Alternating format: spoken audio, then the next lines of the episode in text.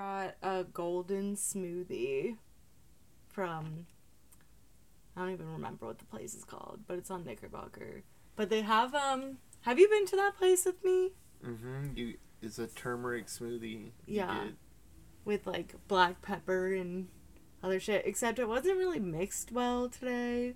There's like chunks in it that I wasn't a fan of, but It was a chunky smoothie. It was chunky. They have like um uh that horny goat smoothie. Do you know Does what I'm have, talking about? Does it have horny goat weed in it? Yeah. I want to try that. I've always wanted to try that stuff. I yeah, I wonder like okay, that's like that's like an aphrodisiac, right? I think it's supposed to be like an herbal Viagra. Like you can, you can get. Like Horny- it just gives you a boner immediately. I ha- I guess if you're a horny goat, it only works on horny goats. so it's like catnip. so it would give you a boner. It's it's like catnip. It only works on cats. Horny goat weed only works on horny goats. Oh my god. Dude, I would totally smoke a joint of catnip. You mean a horny goat weed? Horny goat weed, catnip. I would I would try it. Do you think it would be like you know, smoking is bad for you? Obviously, Yeah. Smoking nicotine or uh, tobacco, cigarettes, cigars, and I mean it's bad for a number of reasons, but like obviously some things that you could smoke are less bad.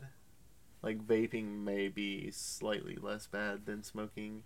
we should put a fucking disclaimer on this. We're not medical experts. So, do you think like you could have like a healthy alternative to tobacco by smoking horny goat weed? The Surgeon Um, General recommends. Maybe, yeah, y'all. Watch there be some fucking like thing on Google being like, if you smoke horny goat weed, you will die or whatever. Like Spotify is gonna censor this. Um, Spotify is gonna censor this section of our podcast because it's like spreading misinformation.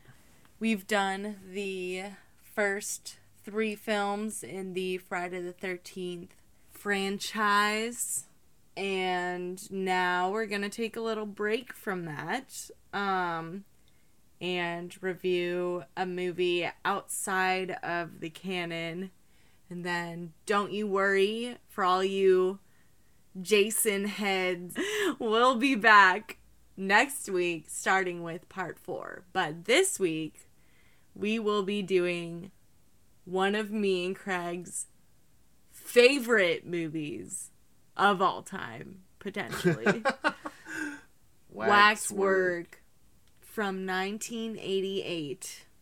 Haley and I first watched this movie, and we had never heard of it before. But we first watched this movie about three months ago or something, Yeah. maybe longer. And because it was just like we went into it cold, we didn't know anything. Is that the expression? Yeah. We went in blind. Yeah, yeah, yeah. What? Where's the went into it cold from? I'm going in cold. I haven't, warmed We- up yet.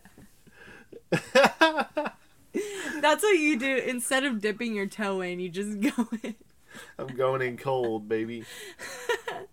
so we went in cold and watched Waxwork without even looking it up on our iPhone. Yeah, we. Who I don't even thought? think we watched like a trailer or anything. I like doing that. I always try to do that, but usually people that I'm with are like, "No, we're not just gonna watch this movie about giant cockroaches without like some trailer or." expla-" and I'm like, I just want to see the cockroaches.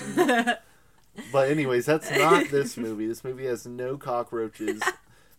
Well, at least not. Not to our knowledge. There might be cockroaches in the final scene, but it's so chaotic that I don't even know. Like, Yeah. there's there's a lot to unpack here. This movie Waxwork.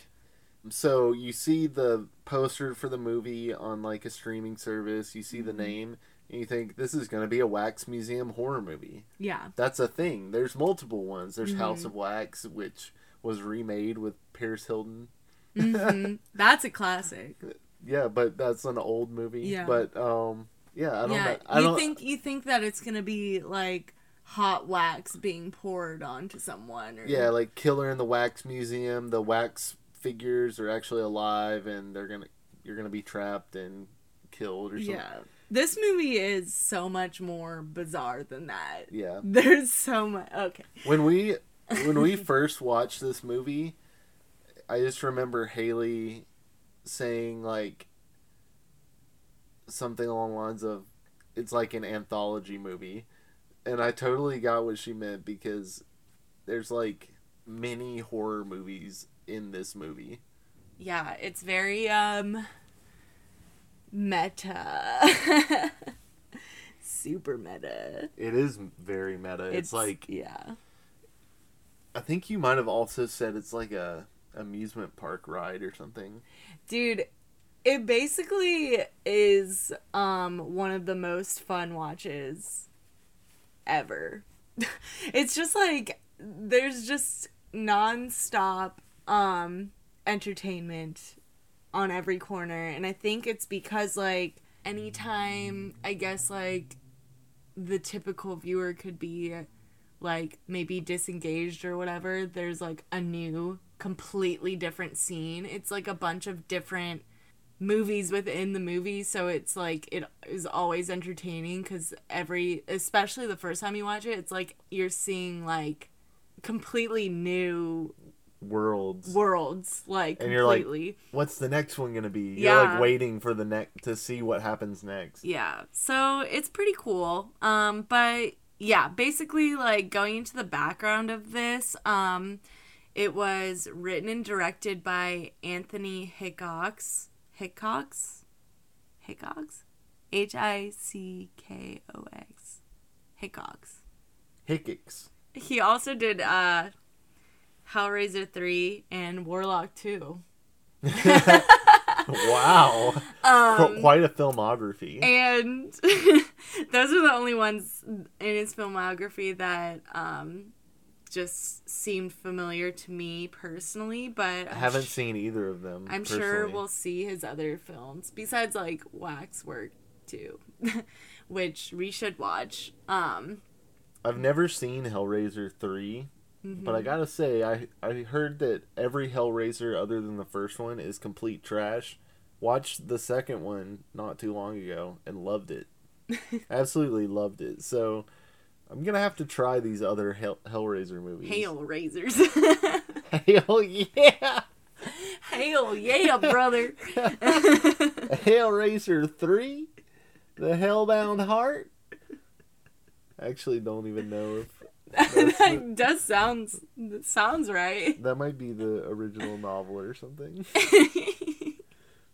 um and our our boy Anthony uh wrote the script for the film in 3 days. Um Which is pretty crazy. it's honestly wild. There must have been a lot of cocaine involved in this fucking screenplay.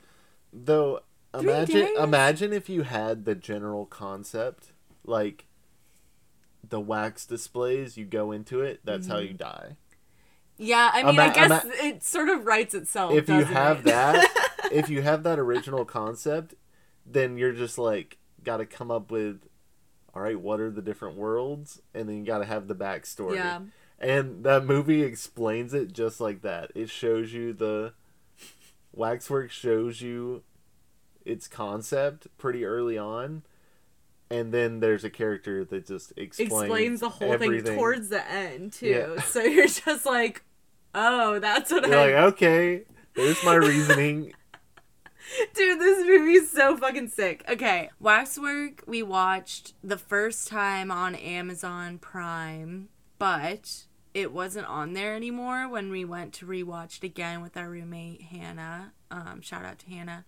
Um, so we watched it on Tubi, which if you have a Roku TV, um, that's how you can watch it. But I'm sure you could, I don't know, find it for free somewhere.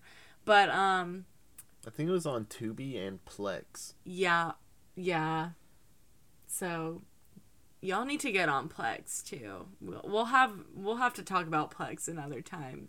Maybe if um we ever have Evan on the pod. Yeah, Evan will be our Plex representative. Yeah, shout out to Evan. Um,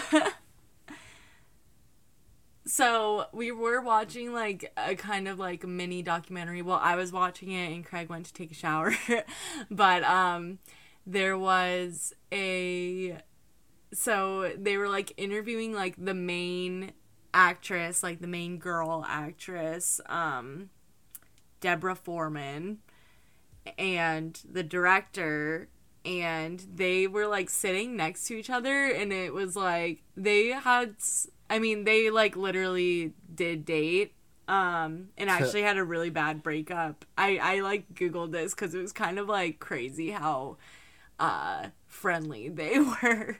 They were just like like she was like yeah i mean you know like we have a really great director. Well he's not that good. And he was just like oh what i don't know. It was just like really weird to see them be but this movie like from that little documentary looked like such a blast to work on. Like that's i i hope i can one day work on a set like that because it looked like a lot of fucking fun.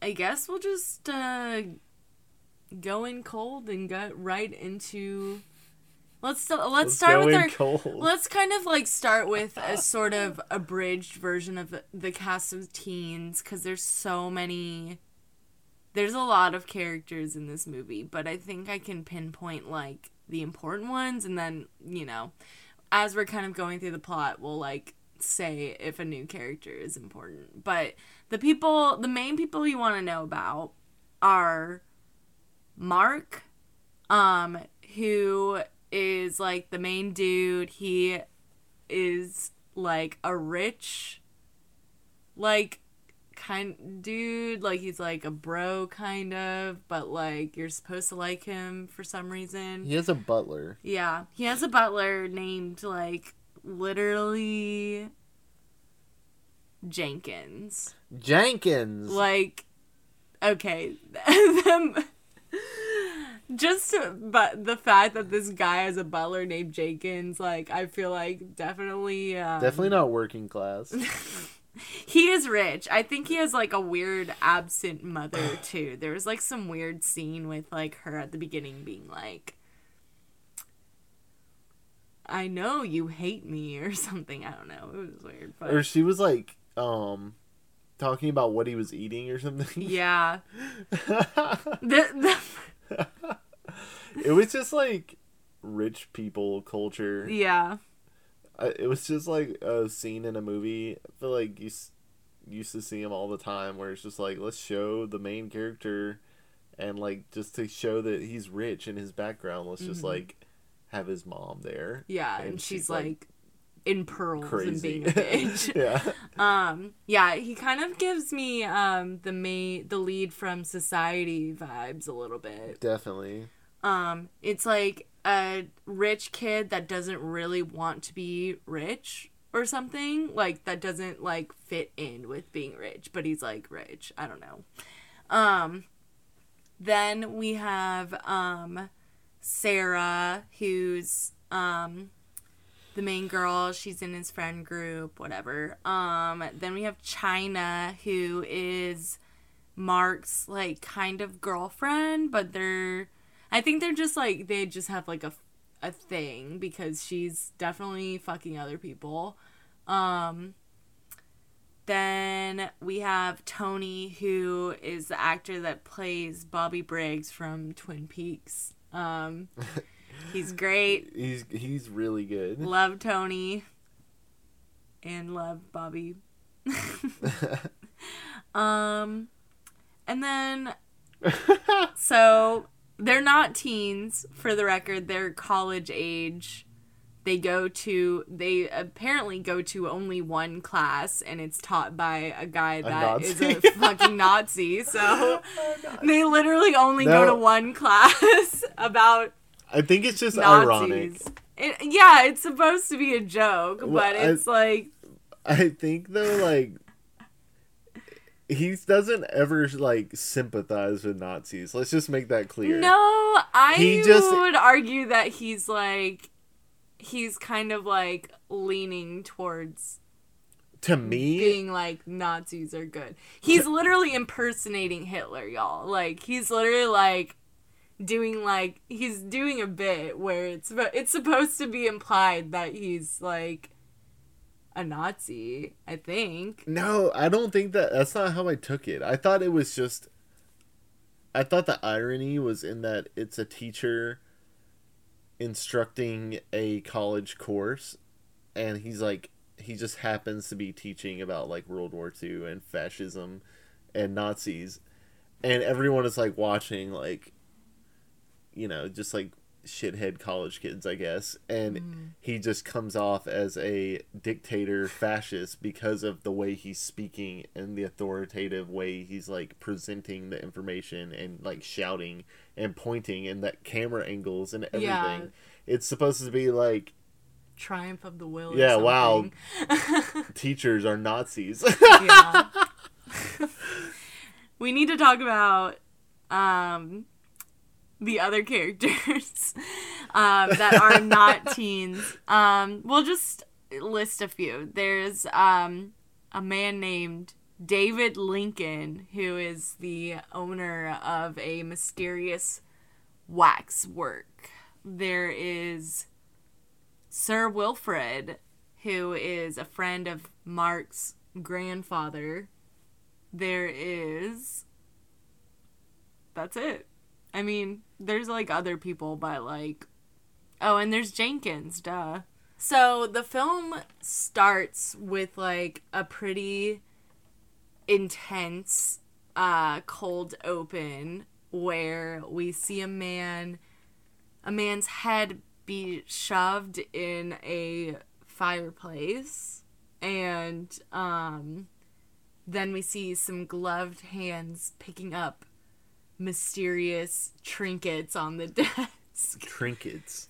and then it's and then we like i think it's like we just like see the man's like body with his like head in the fire and then like it goes to the title or whatever so in the title font.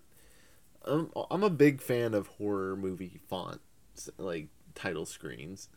I would say I I always notice them and look for them, and this one is very good. it's cool It's like it shows up red in this like how would you describe that font? Very like medieval pointy looking font. Mm. And then it melts into like stop motion animation wax dripping Yeah. letters, yeah which is really cool. it is cool And the music's playing in the background. Mm-hmm. Yeah, they used a lot of um they used a lot of like recognizable songs, like classical songs in this movie. I don't remember exactly the opening one, but they do use one, but they I know they use like um the Swan ballet one later on, but I just thought that was kind of interesting, but anyways, after the little cold open, um, we sort of meet our main characters Mark, China, Sarah. There's uh there's two okay. So there's Mark, China, Sarah, and Tony. I would say those are like the main four people. And then we have some like uh B list friends, Gemma and James, who like aren't around until like the Gemma. last second, basically. I mean, they're around, but they like they pussy out of the initial like going to the waxwork thing. And then they kind of are like sort of around, and then like eventually they end up going like towards the end.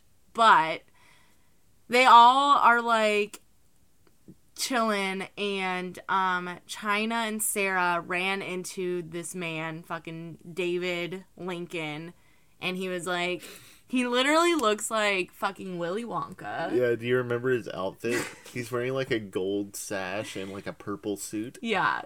Just fucking goofy ass motherfucker is like, want to come to my wax work? And they're just no, like, no, no. He talk. He's like, "Well, hello there. Well, hello. I didn't see you there."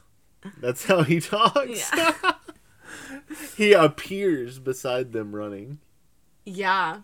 And they uh he invites them to a midnight showing At the wax at the waxwork and he's like only bring 6 people. no more. No more. And they're like, yeah, that doesn't sound fucking sketchy and it was so they like turned to like look at each other and then like looked back and he was completely gone and like Immediately. just to, just to give you a reference of where he's at they're like separated by a little fence and then they're like he's like at the edge of the yard of the waxwork Yeah, there's like a football field between him and the entrance to the waxwork, and he So just gone. disappears in an instant. i thought that was so fucking funny for some reason um His performance is very like Tim Curry in yeah like uh what is that movie? The Worst Witch. You ever seen bits of that? It's pretty funny. But it's very like Tim Curry vibe. I think that's Mm. the voice is reminds me of that. Also, um who's the actor who plays Snape? oh fuck He reminds me of him too. Yeah, I totally see that, but I don't remember. He's basically just like every br- great British actor. Like he looks like a familiar actor too, but I even looked him up and like I don't know. I, Was he in anything else? Uh, like he was, but like nothing. Like I thought it would be like a moment where I would see him and be like, "Oh my god, he's in like all of these like very notable movies," but like it wasn't that type of situation. Also, Snape was played by Alan Rickman. Yeah, he died. Yeah, sad. Sad. So I real quick want to see what this guy's name. David Lincoln's Oh, character was played by David Warner. he's like, "Don't change the first name." he has a very like familiar look, yeah. you know. China is like, yo, I want to do something fun and different tonight. I'm tired of doing the same old bullshit where we're just like, I don't know. I think um Gemma or whatever was like, well, want to all watch a scary movie at my place? And China's like, fuck no. we're going we're going to the fucking waxwork, bitch. Yeah. so they're all like, uh, sure, sounds sketchy, but fun, I guess. So they all go. Gemma and James leave. So it's only China, Sarah, Tony, and Mark go into this waxwork. So the door opens and they are greeted by a little person butler. He like his voice is very squeaky too. Yeah, like as if um well, like one of the characters literally says that he has a like he has like a helium addiction Yeah. or something which Yeah. is like, So he opens the door. Their the door opens and they're greeted by this little person and he says, "Welcome to the Waxwork." Just like that. and he bows. Welcome. He literally like does okay. The funniest thing about this character is that he does he, every like every time he's on screen, he does like this quick bow. Like they might have like sped it up in post or something. He does a super quick bow with a sound effect that's like whoosh. It's like a whipping noise. So it's so imagine weird. to imagine the move. Imagine yourself standing up as straight as possible, and then as quickly as you possibly can, bend at the waist, but maintain your stiffness. So you just bend over at the waist as fast as possible and back up, like you're waving. That's what this guy does. it is iconic. Um, that's exactly the sound. Um, and besides him, there's also like a very giant butler named Junior. Named Junior. Yeah. Uh, the group goes in and they look around and they notice that like all of the wax figures are sort of depicting like different horrific scenes. They There's- pass by like a, a crazed like axe wielding maniac. They pass by um a vampire scene, Mhm. a werewolf scene, They pass by um Phantom of Phantom the Opera.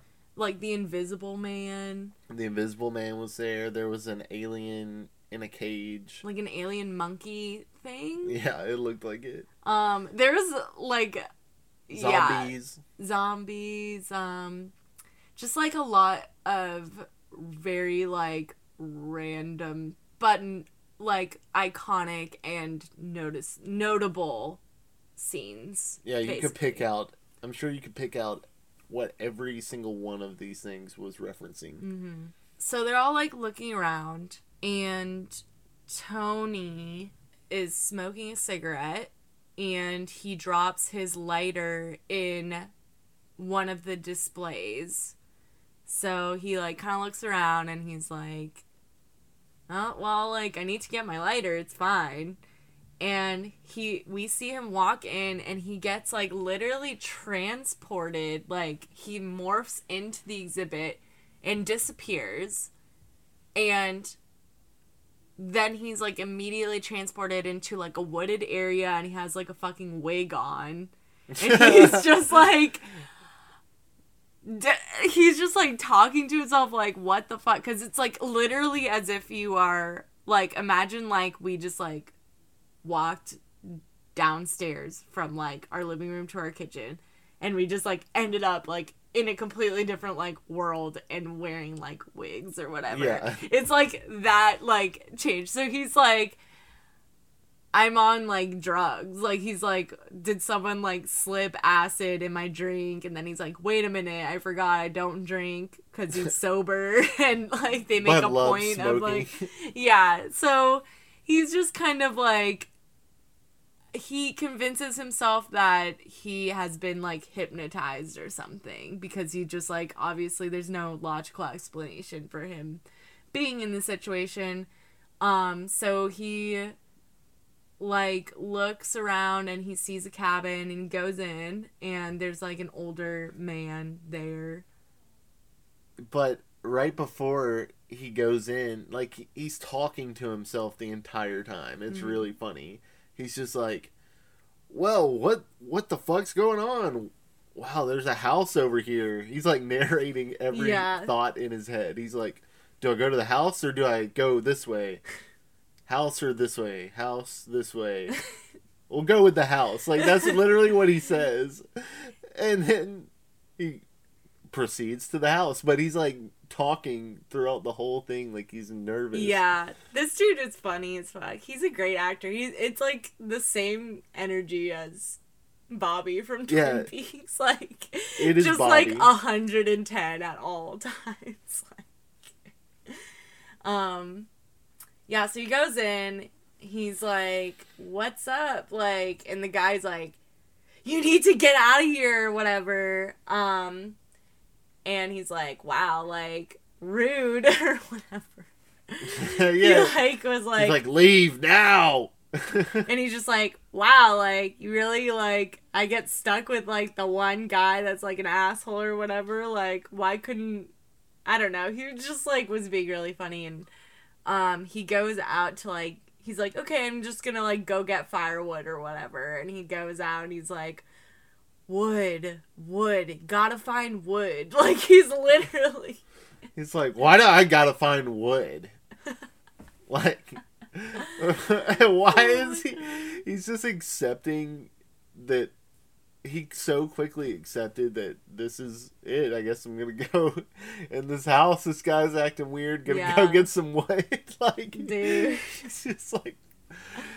I'd be like, no, dude, I'm not going to get wood. I'm fucking freaking out. I'm in a new dimension. yeah, no, I would be uh, crying. Immediately saw. I would just immediately cry, especially after seeing this movie. I'd be like, I know exactly what this is. so he comes back inside. The man is um, going through some transformative times. He's like, Things are getting hairy. He's uh, whipping around. You're a little confused. Yeah. it's so goofy. Um, and eventually, uh, he is completely transformed into a giant werewolf.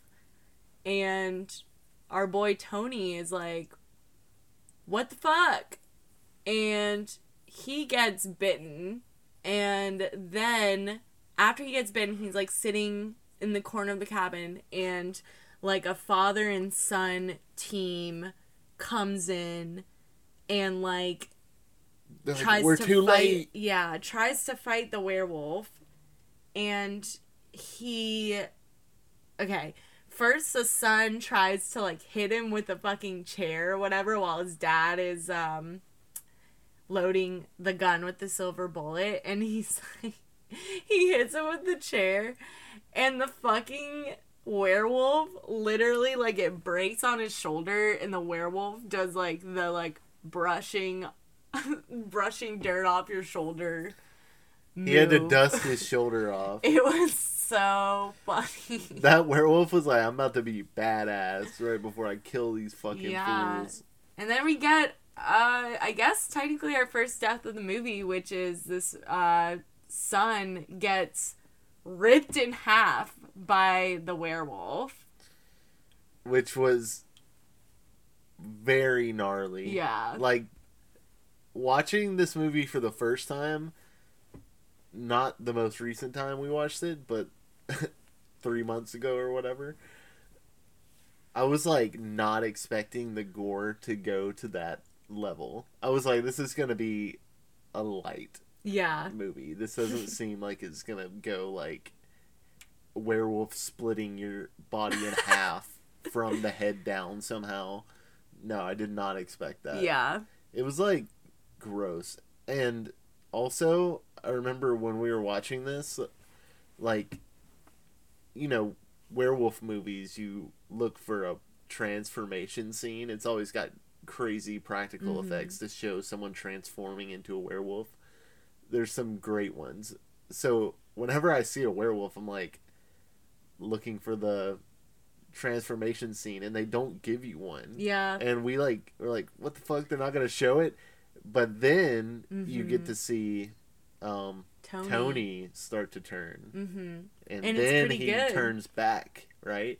Well he gets he shot and starts to turn back. No he just like freezes as like kind of half turned half not turned oh yeah. But he, we do see him start to transform and stuff which is pretty cool but um yeah unfortunately tony uh gets shot in the stomach by a silver bullet and then we as the viewer are transported back to the waxwork and we see the display which now has tony's body in it where he like was shot and killed. So very interesting shit. We're like immediately like, wow, uh, something nefarious is going on in this waxwork. Yeah. And uh yeah, so we are about to see more shit unfold. and i don't know how they wouldn't notice that right away Yeah. like it was the small. friend like if your friend is going into this waxwork walking around like imagine you're in a museum they're Mhm. like walking around you're still kind of like spatially aware yeah. of where they're gonna be There's also only 18 exhibits. and there's only four of them they're like talking to each other Yeah. like why not just go piece to piece or something i don't know especially Yeah. when you're in this like sketchy place and you weren't even necessarily like told what was going on they were just like check this out. It's like it's like a stranger being like get in my van. Like- he's like come to my waxwork. You're like, it's Uh, fun here. and they're like okay. So gullible. So weird. So then obviously we see the werewolf scene. And I'm sad that Tony was the first to go. I wish like we could have had a few more scenes with him. But anyways, Tony dies in the werewolf scene. Then you see the werewolf. What do you expect to come next when you think of werewolves? Vampires. So, which character is that that goes into the vampire display? Our girl China. She- China China. is checking out this vampire display. It looks like there's a Dracula type, And long hair, he's, hot. piercing she's eyes. horny. She's horny for him. So she doesn't even have an excuse for going into the fucking display. she At least Tony's in. like, it's just my lighter. I, I gotta get it so He's I like, can. well, they're not gonna care if I get my lighter. Yeah. It's like China just is like, I want to go I want fuck to this fuck wax, this wax man. And she's transported. She's in like a poofy little white dress, Is a- gothic. is immediately descending a staircase. Mm-hmm. Pent like there's a pentagram above her, a skylight pentagram, like moody a- gothic atmosphere. She's descending the staircase. Everything's like stone, and there's a huge dining table with giant chairs all around.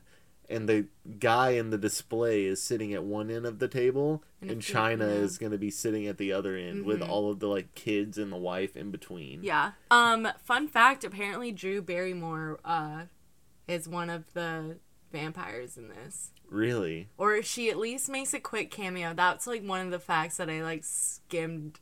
Uh, I skimmed on because She would be like relatively unknown at this Yeah. point, right? I don't- 1988. no, I mean, she might have been like I think well, of her as 90s. it was like it's weird. Like she maybe she was young, but it said that she was friends with the director, so she Oh. couldn't have been that young. Yeah, Unle- I, don't mean, unless the director is like creepy and is friends with like fourteen year olds. I mean, he's a director. touche. While she's walking down the stairs, the Dracula type guy, he's like, "Oh, you decided to join us." He's like, "Sorry, your fiance is in the basement. He wasn't feeling too well or something." yeah, he, I and, don't even think. and all of a sudden yeah. I was like, so at least Tony gets transported and he's alone. Mhm. He's it's like he just gets like the spawn point for the werewolf world is Mm-hmm. just like in the woods alone, but the spawn point for the vampire world is you're walking down the stairs heading towards this fucking vampire. So Yeah. she is immediately forced to interact with Mhm. the vampire fam. Yeah, and he uh like mind controls her. Yeah, too. yeah. He, like, like, almost immediately. if you stare into a vampire's eyes, they have a control, a power over you. So Mhm. he's like luring her in. Um, and then he basically she is served like a plate of chunks of raw meat, Bloody meat. bloody meat, and then um the like butler, the vampire butler, uh pours the quote unquote sauce for the dish, which is very obviously just blood. And she's like eating it and shit, and they all like are just like eating it like with their hands. with their and hand like nasty, being really like, gross. being nasty.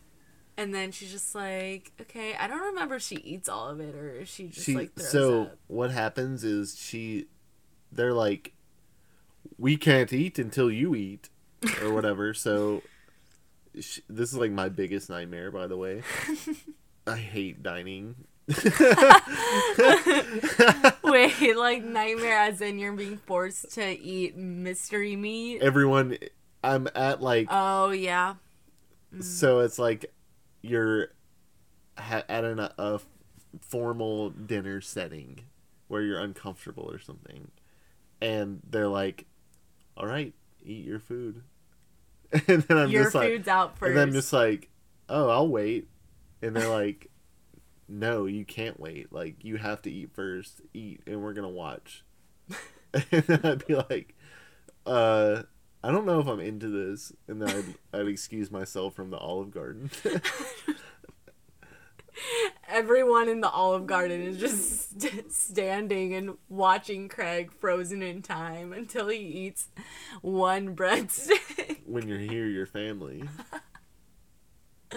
Um, But so but China's Wait, not wait, in wait. an Olive Garden. Okay. so she tries to say be polite and be like i don't know why this bitch is trying to be polite but she's like oh no thanks i don't like steak tartare and he's like ha ha ha steak tartare at least that's how it comes off Basically. he, he's like yes steak tartare enjoy so her, he's like he does do that basically he's like yeah sure steak tartare yeah so so you know she's eating her fucking fiance Yes, and I I swear she like goes to take a bite and then he stops her again. He's like, I'm like, just eat it. See, He's like, oh, but the dish is not complete without the sauce. And then the butler, there's lots of butlers. yeah this there's a lot of butlers. And then the butler shows up and pours his like bloody sauce on the on the dish. And oh yeah, she doesn't eat it. She like puts it in her mouth, pretends to chew it, and then spits it in in a napkin in all these napkins. Mm-hmm. Then she goes to bed and like she is attacked by Dracula's son and then she runs away. She ends up like in the kind of like basement kitchen area where she sees her in the like this isn't her real fiance this is her like in world fiance strapped to a table and like his leg so he's like alive his Restrained to a table. yeah his leg has been like picked at like it's basically like one leg is like all the meat's been like ripped from it Except for the foot. So Yeah. it's foot with skin on it and then bloody bone where your like shin is. Mhm. And then it's like the rest of his leg from the knee up. yeah and it's just like they're eating him slowly but keeping him alive so the meat is like still fresh it's like so gross. Yeah it's so and gross. my this is like one of my favorite scenes in i've seen in like any horror movie where the rat starts eating his Mm, leg.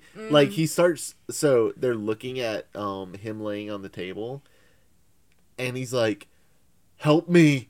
He's like untie me or something like talking to her.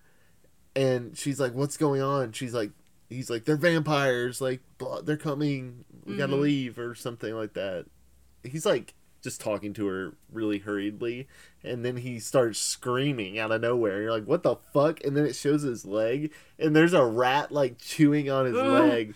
And he's Oh, like God. Get him off! He's like screaming. And she's like ah! And she and that like scene i'm like my skin is crawling. I'm like oh. Oh it's so gross it's so dude. gross. Um, and then he kind of just like explains how to kill a vampire, which is like making a cross and all that fun stuff. So, and wooden stake through the heart. So, China actually like shows some badassery and she manages to kill the son and all three like vampire daughters, one of which including apparently Drew Barrymore. And um she kills all of them. Her fiance becomes a vampire because before she kills all the vampires, one of them sucks his blood. so the um interaction with the son vampire i would say is pretty notable too because the son comes in and then she makes a cross or whatever with Mhm. like the knives and then touches it to his forehead and his head explodes Oh right yeah, it does. and like yeah. splatters all over the room like she like pushes the thing to his forehead it burns it into his yeah. does it explode Yes, it Uh, explodes. okay It explodes because she gets covered in blood. That's how she gets covered in blood.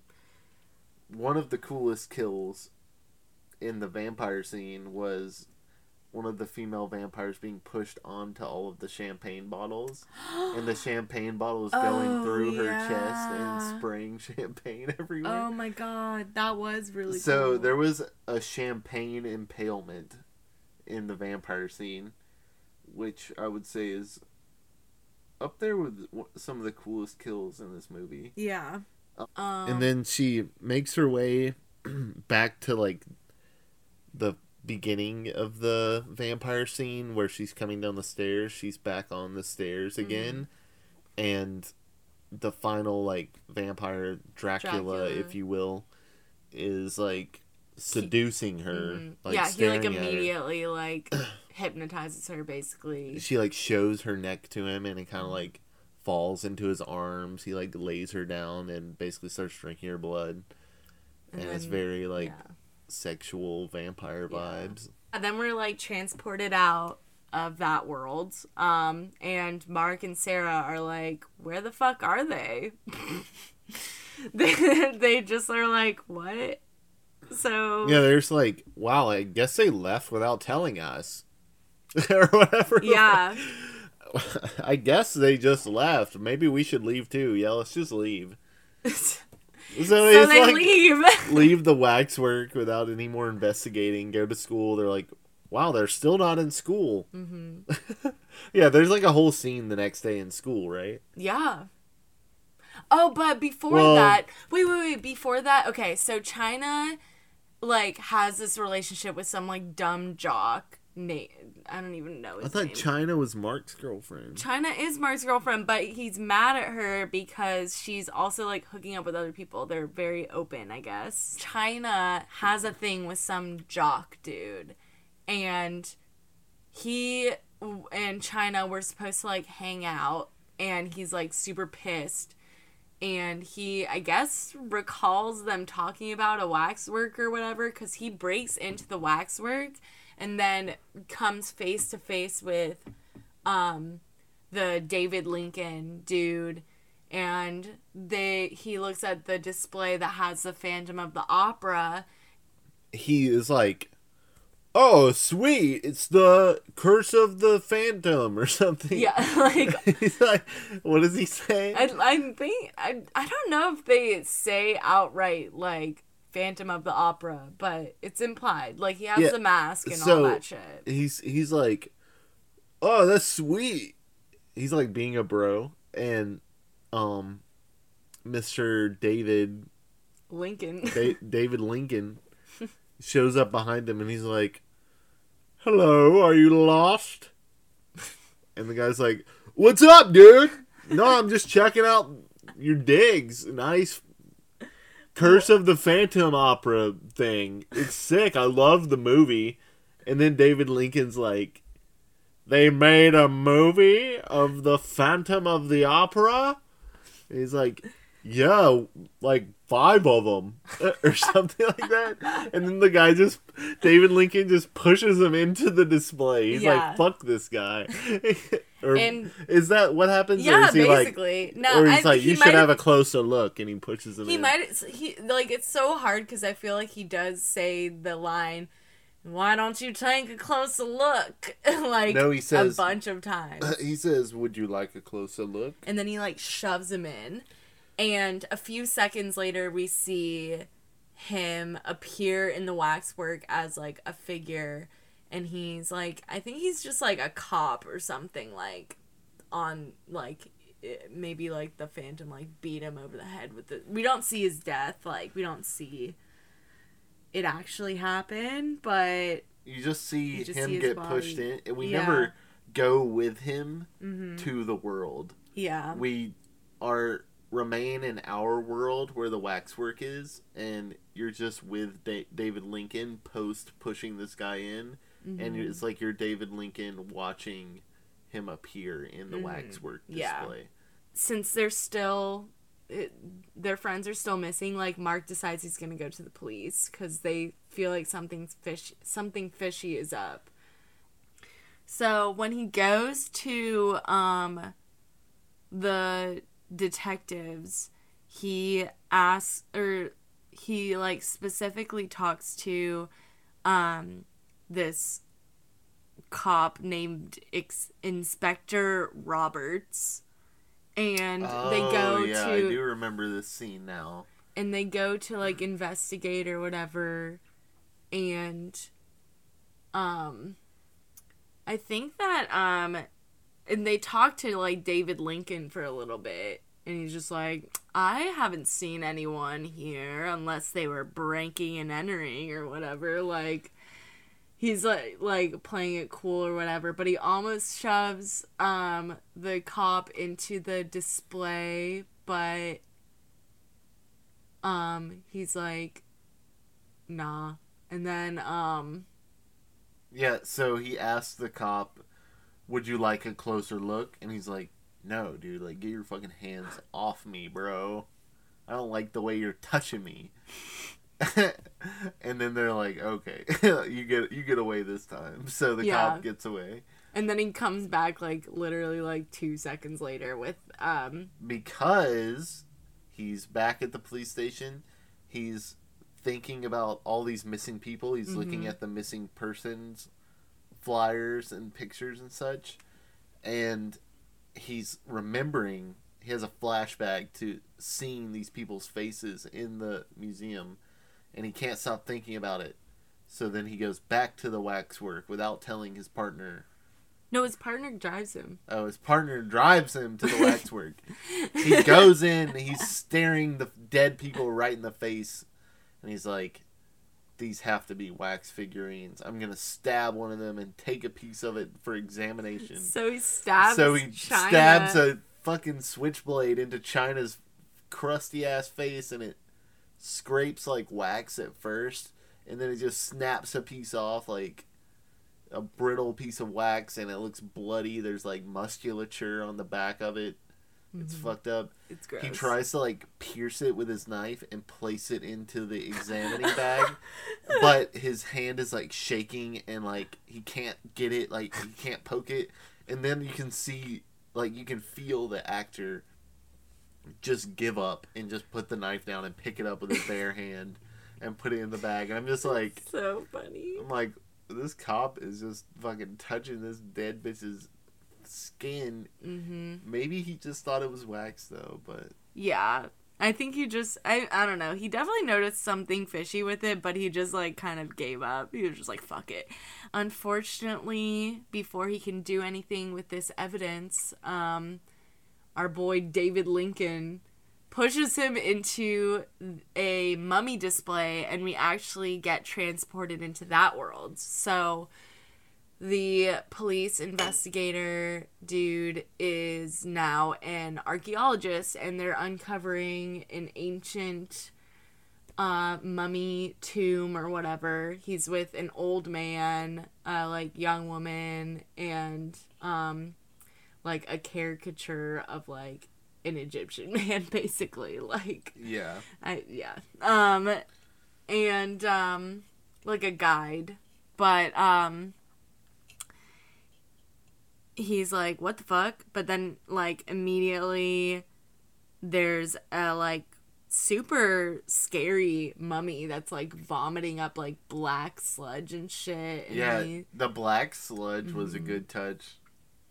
and um he steps on the like guide's head and it explodes. Oh, yeah. He's walking really slow.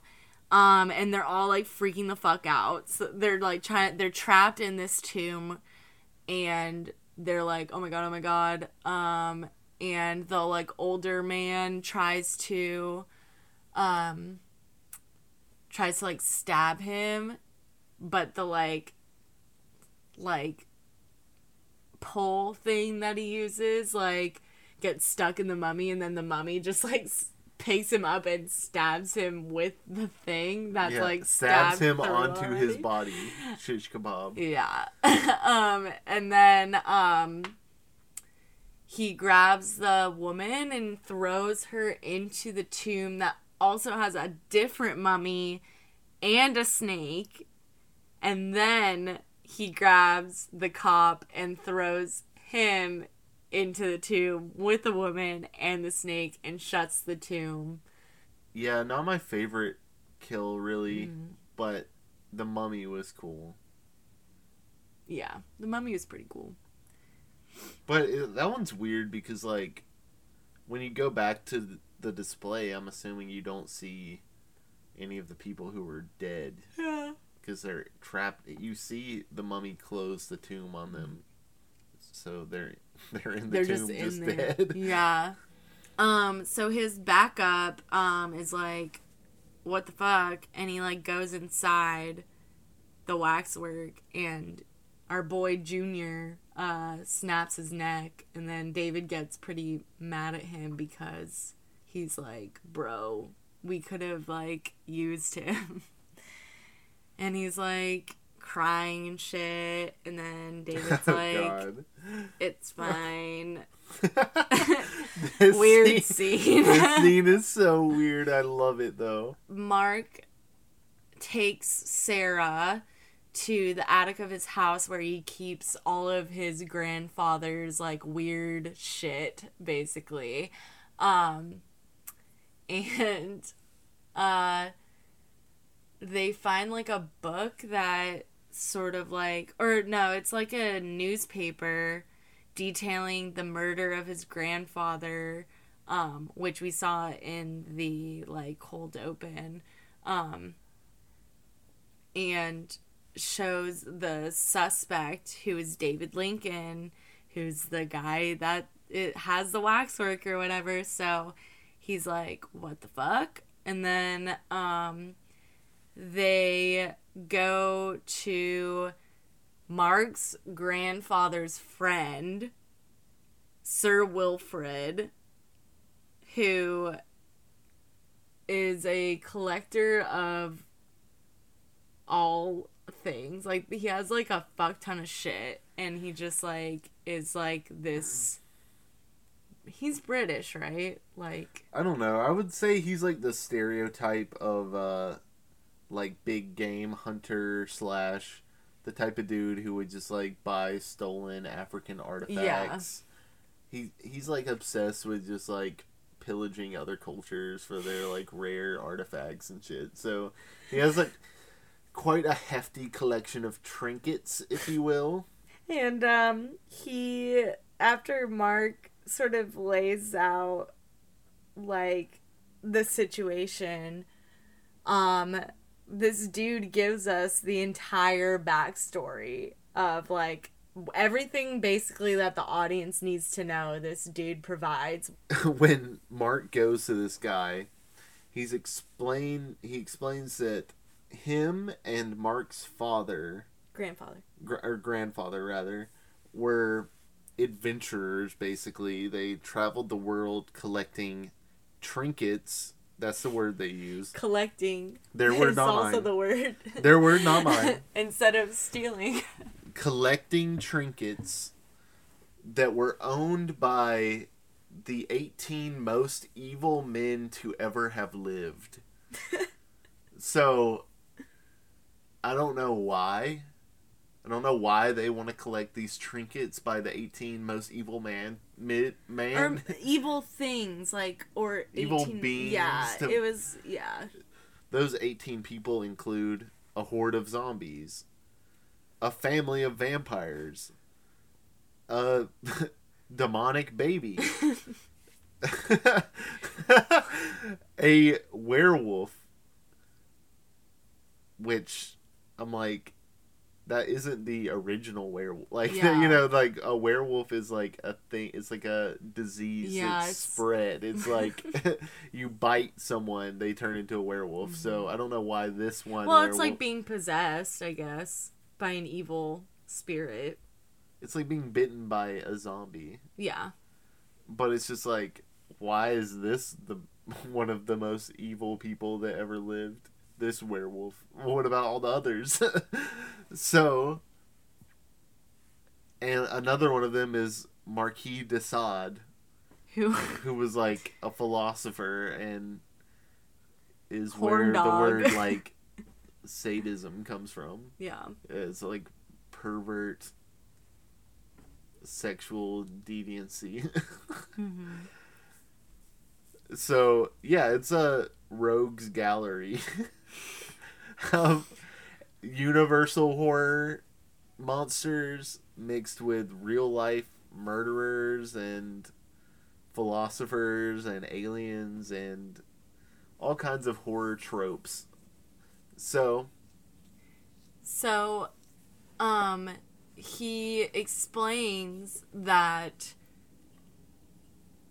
the goal is to have all eight, basically all 18, um, evil beings need to have 18 victims in order to be rele- re-released into the world and like walk again basically like in real life like to break out of like their current universes or dimensions or whatever um so and the reason why it's 18 is because 18 divided by 3 is 666 so there's lots of like Yeah.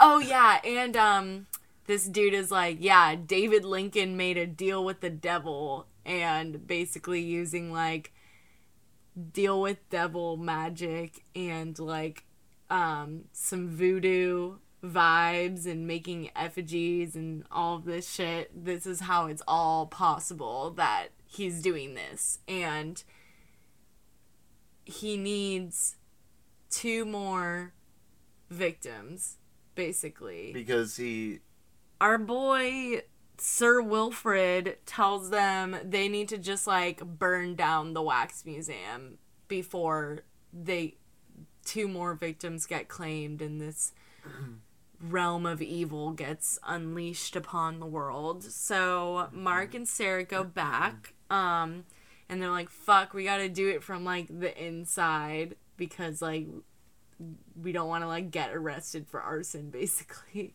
So they go inside and like basically almost immediately get caught and thrown into the exhibits. Yeah. So first is mark he's thrown into a Night of the Living Dead like George A. Romero Night of the Living Dead type world. Everything goes black and white. The whole movie is black and white for a minute.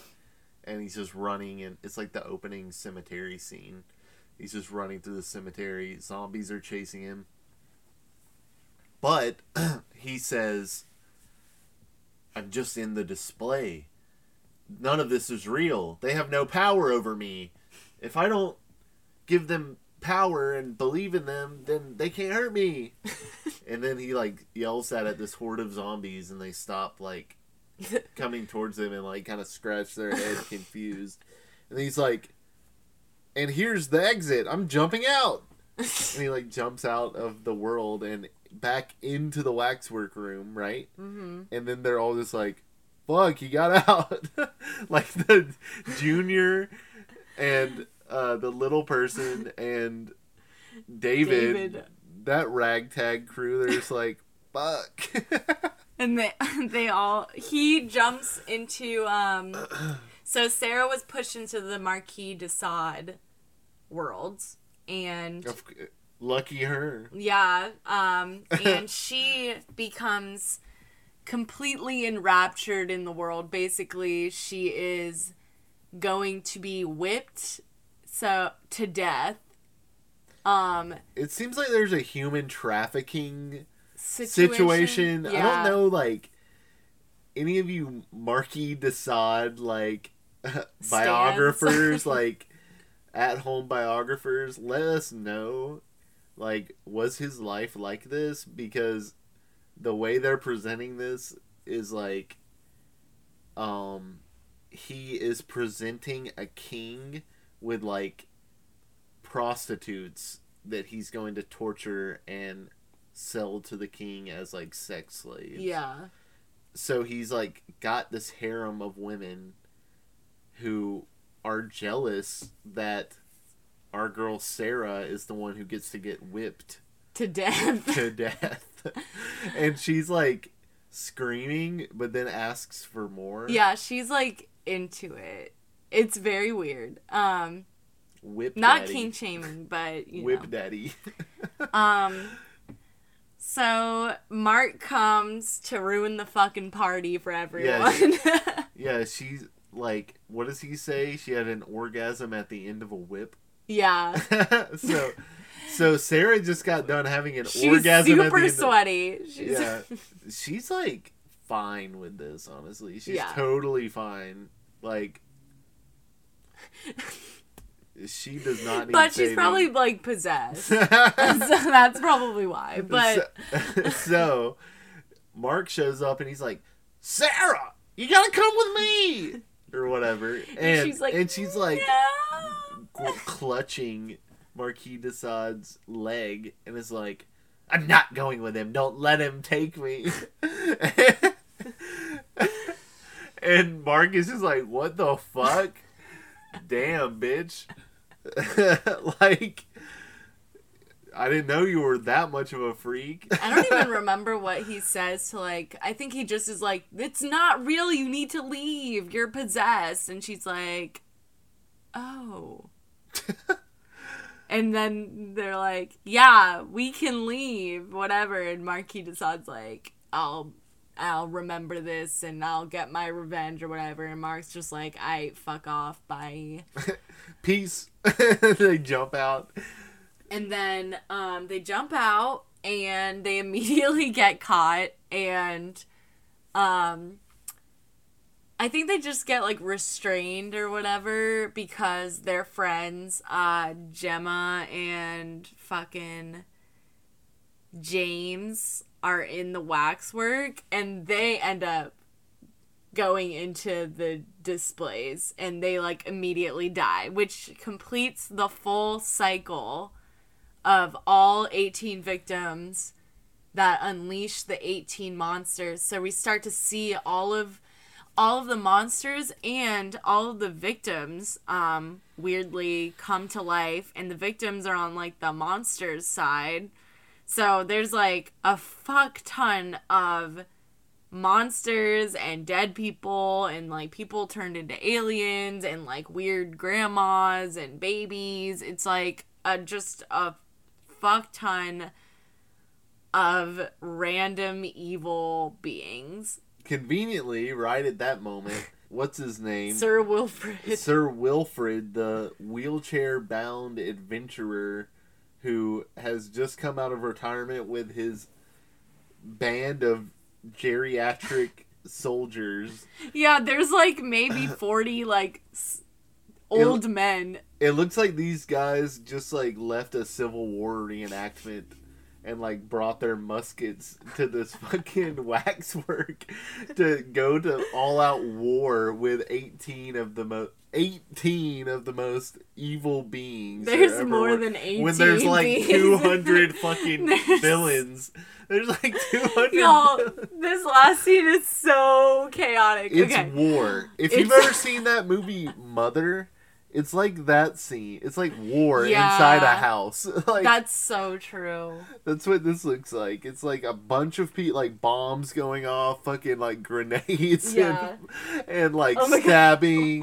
Okay, the, we have to talk about the fucking like one of the fucking old people grabs this like weird demonic baby, throws him against like a cage or something, and then someone else like either throws an explosive or thro- or shoots it and it explodes into a million pieces. Do you remember that? Yes. It's so And, funny. Uh, either immediately before or immediately after that, one of the other like old dudes grabs a fucking bat out of the air. It's like a vampire. Grabs the fucking bat with his bare hand and holds a gun to the bat's head and just shoots the fucking bat in the head. Like the bat explodes.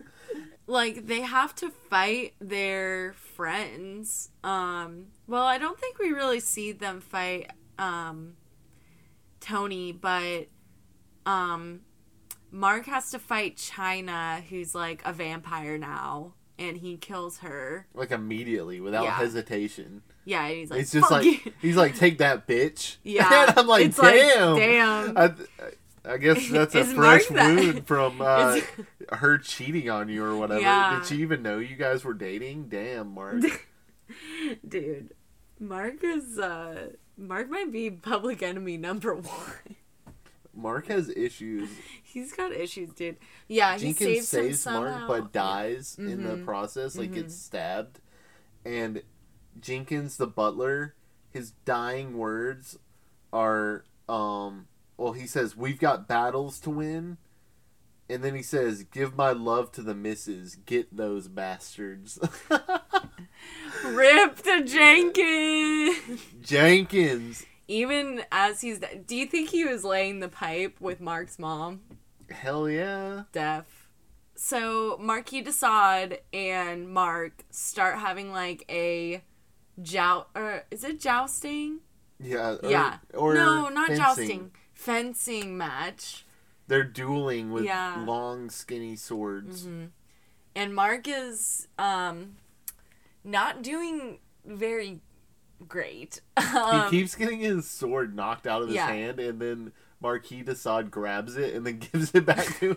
That's like, the thing I never get with those. Like, it's like, why are you like being a? I don't know. Like, why is there rules like that? It should. It just. do- It doesn't seem like any of the other monsters are really like playing by the rule. The rules. No, of he the just world. no. It's not like that. He just wants to best Mark because Yeah. Mark came in and like humiliated Marquis de Sade in front of his bitches or whatever. Yeah. So Mark shows up. He's like, he's not real. He can't even hurt us.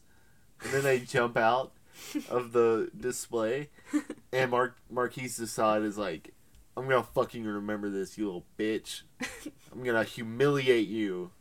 And then, so Marquis de Sade comes to life, and he's in the waxwork. He's fucking public enemy number one, Mark. On He's- sight. He's looking for that bitch because he knows it's about to be on sight the second he sees him.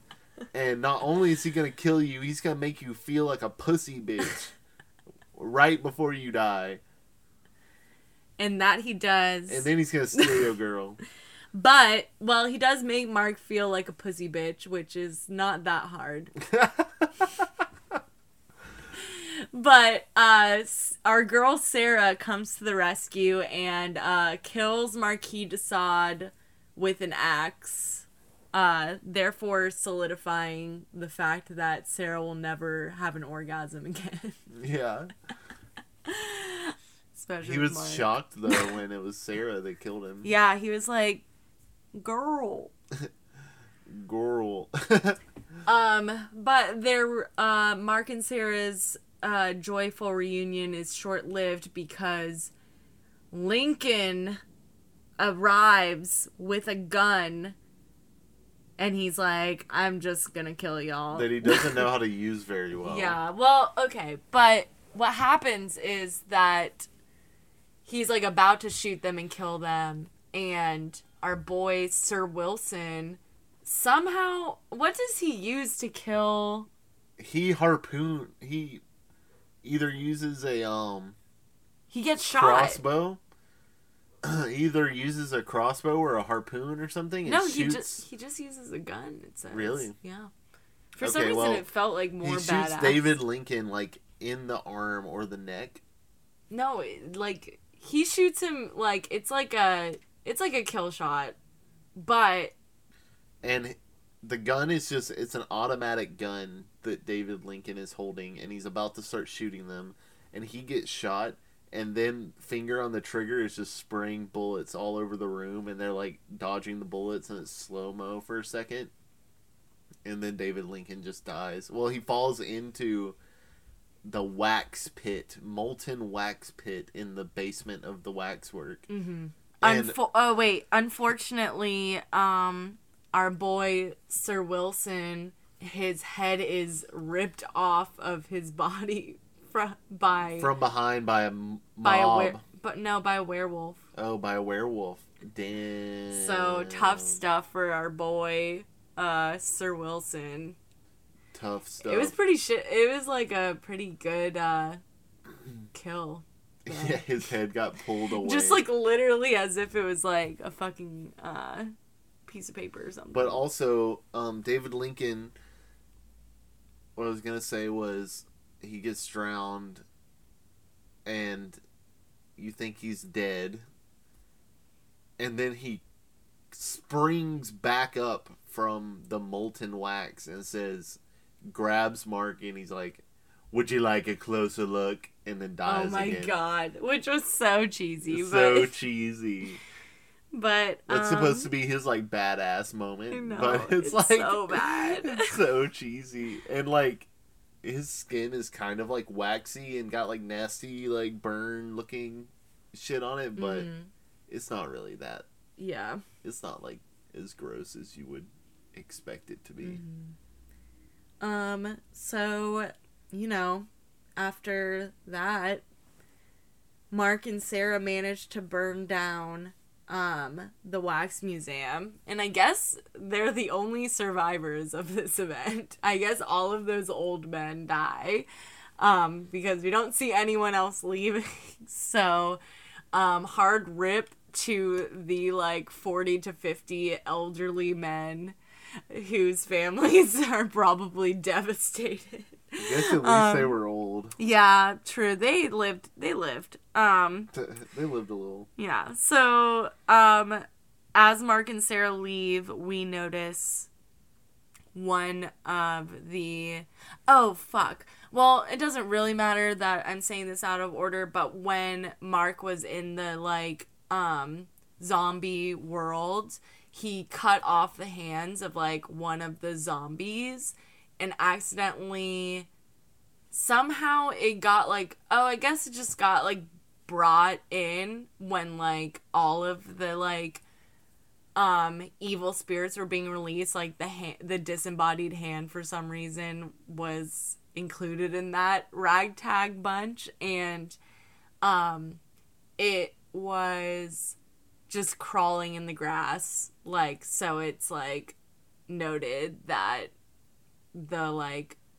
one waxwork like evil spirit is still out there so It was like a zombie hand. yeah right? zombie hand so um yeah so and the rest is probably laid out in waxwork 2 which maybe we'll watch one day which but- we watched the trailer for. and Yeah. It looks fucking insane. the trailer was a lot to take in honestly um i honestly kind of want to fucking watch it now but Yeah, uh, we should. yeah we probably will we can go into the kills but not i feel like it's sort of different because this is the first like not really slasher movie that we're reviewing it's more like It's it's a movie unlike any other movie. yeah.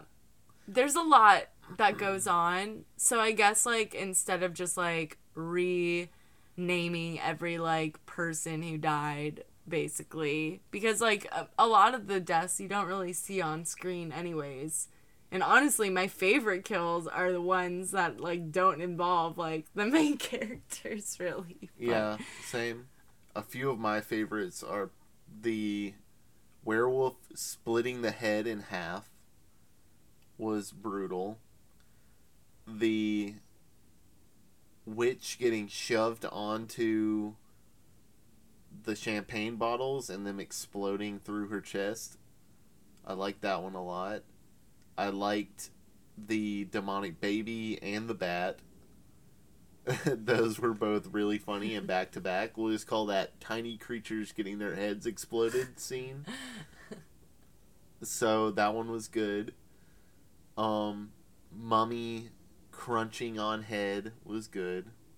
I think of those, my favorite kill is probably the werewolf head rip.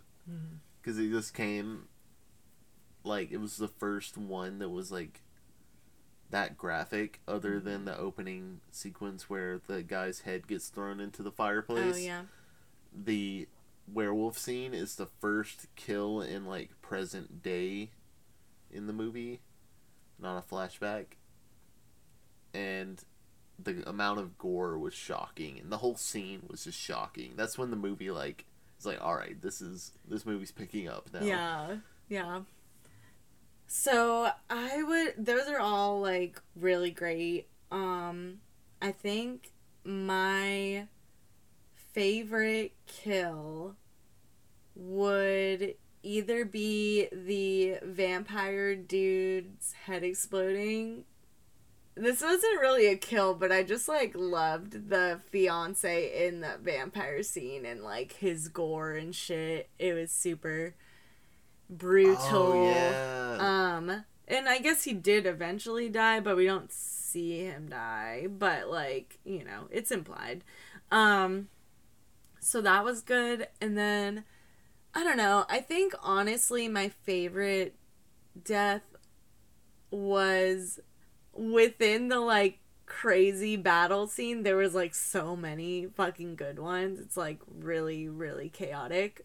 Um, but gotta gotta give it up for uh Sir Wilson getting his head ripped off by a werewolf, just like boop, like that was your with favorite. such ease. Yeah, because it was sort. I mean, also it just was like weirdly funny to Yeah. um What would you say is your favorite world that we go into in the movie? that we go into. Um I I think I gotta give it up for the uh vampire display, honestly. It what I like really liked the costumes and like the the style and cinematography and like I mean I just like vampires in general like there's something like sexy and like weird about it um and I also liked the character China a lot. Um, and I liked like the reveal of the fiance and just the setting in general of that world was like really cool. Um, and there's like some gross. There's some like gross out shit there, like the raw meat and the fiance's leg and the rat and stuff. So I would say that that was my favorite um, world slash scene that we were transported into. Uh, what would you say was yours? That's a really great one. I would I want to say that my favorite one was the Night of the Living Dead one just because I like that that one they changed the film from color to black and white. Yeah, so in case it wasn't already obvious like when the character steps into the world, the it's like you're watching an entirely different movie. So mm-hmm. by the time you get to the Night of the Living Dead scene, it's like that much more apparent because they change the color of the film. Like they changed it from color film to black and white. So it was a cool like throwback to Night of the Living Dead because it's so distinct that that movie was like black and white horror. Um also like zombies in Mhm. general even though that's such a short sequence. Yeah, I would say a runner up would probably be the werewolf one. yeah, that's a great scene too. I've just been into werewolves lately. yeah, Ever since I watched Silver Bullet recently. yeah, we need to watch. Uh, I really want to watch. Um, isn't Ginger Snaps a werewolf movie? yeah, that's like a 90s werewolf movie. Maybe we can watch that after this. Um, but uh, what would you say would be a world or a character that you wish the film explored more? Um, because there is like obviously like we only see what like zombie, de Sade, werewolf, vampire. We only see four of the eighteen world. Oh wait, and mummy. We only see five of the and Phantom of the Opera. But we don't even really don't see no, that. you don't go in that world. Yeah, so let's just say five we see like the full world um out of 18. So what would be the one that you would like to be transported into? Not that you would like to be transported into to become a victim, but would have liked to see or maybe become a victim too. I don't know. I- Open for interpretation. I'm most curious about what you keep referring to as a monkey and I keep referring to as an alien baby cuz there's this one like uh shot of a like scary looking gray ET looking motherfucker in a trapped in a cage and I don't know In what like they're a circus vibes. Like the guy that's Is it? the guy that's the victim is like dressed in a ringleader outfit basically anyways it's like a chupacabra or something. Maybe maybe it's not even an alien. Maybe it's Mm. the chupacabra. but I want to see that thing. I want to see that thing. And there was also I don't know if it was Frankenstein or what, but there was like a big tall guy that looked like also gray. Did you Um. notice any other standout ones? Oh wait, wait, wait, wait, wait! I gotta give shouts out to Demonic Baby too. Yeah, I was gonna say like whatever the it was like a weird combo. It was like this demonic baby on like a grandma, but like not a grandma.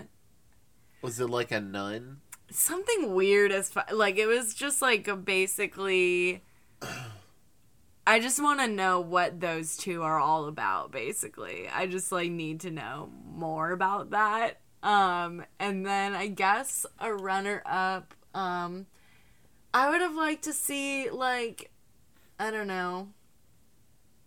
Definitely one of the more like like a, a scarier one like the baby one is just like because i we were both very tickled by it and i feel like it would have been a funny one but i would have liked to see like a frankenstein or like Yeah. frankenstein's Also- monster type thing or like i don't know maybe an axe the axe murderer but i don't know something like scary scary like The Marquis de Sade it just seems like such a weird choice. It was uh, so I'm like, why is this out of all of the different scary worlds you could show? Why are you showing this Zorro motherfucker, Antonio Banderas looking motherfucker, like whipping a bitch?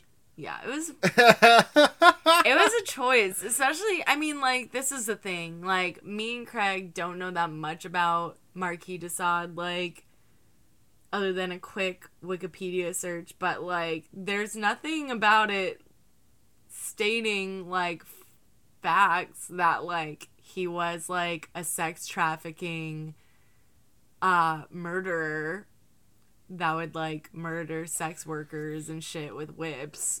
so I think it just was like he was he like just a was like a yeah he was like a sex he he liked talked about sex and shit and like anal sex and taboo, taboo yeah sadism, whipping, like pleasure out of pain and shit, but and eating excrement. Mm-hmm. but all things that you know you know like we're Just not kinky. kink we're not kink shaming here but Hey. if if someone knows something about Marquis de Sade that we don't know like please tell us but I mean it was just weird By today's standards, we could be in the top 18 most evil beings. I we know you all want to be transported into what would me and your uh realm look like Our realm would be like our realm would be like we're watching a movie with you and you're like trying to pay attention, but every 5 minutes we keep like referencing one character that didn't even matter that much to the plot and like one line that they said. and you die. over and over again. and then later when like it's time to talk about the movie when the movie's not playing we can't remember any of the important parts of the plot. And then you die. Yeah. I would uh I think that's very good. I would also say that maybe our world is like um you're like transported as a Fortnite character and me and you are playing Fortnite and we're like we kill you in the video game. So you so And then like the wax display will just be like me and Craig on the couch like hunchbacked like staring at the screen with like number Killing one you. victory royale like on the TV. So the rating system we're gonna use today is um trinkets and it's gonna be 18 trinkets of the most d- evil being evil beings from history from history. I might give this one a I think I'll I'll give it um I think I might I I don't know. I think I might give it 18.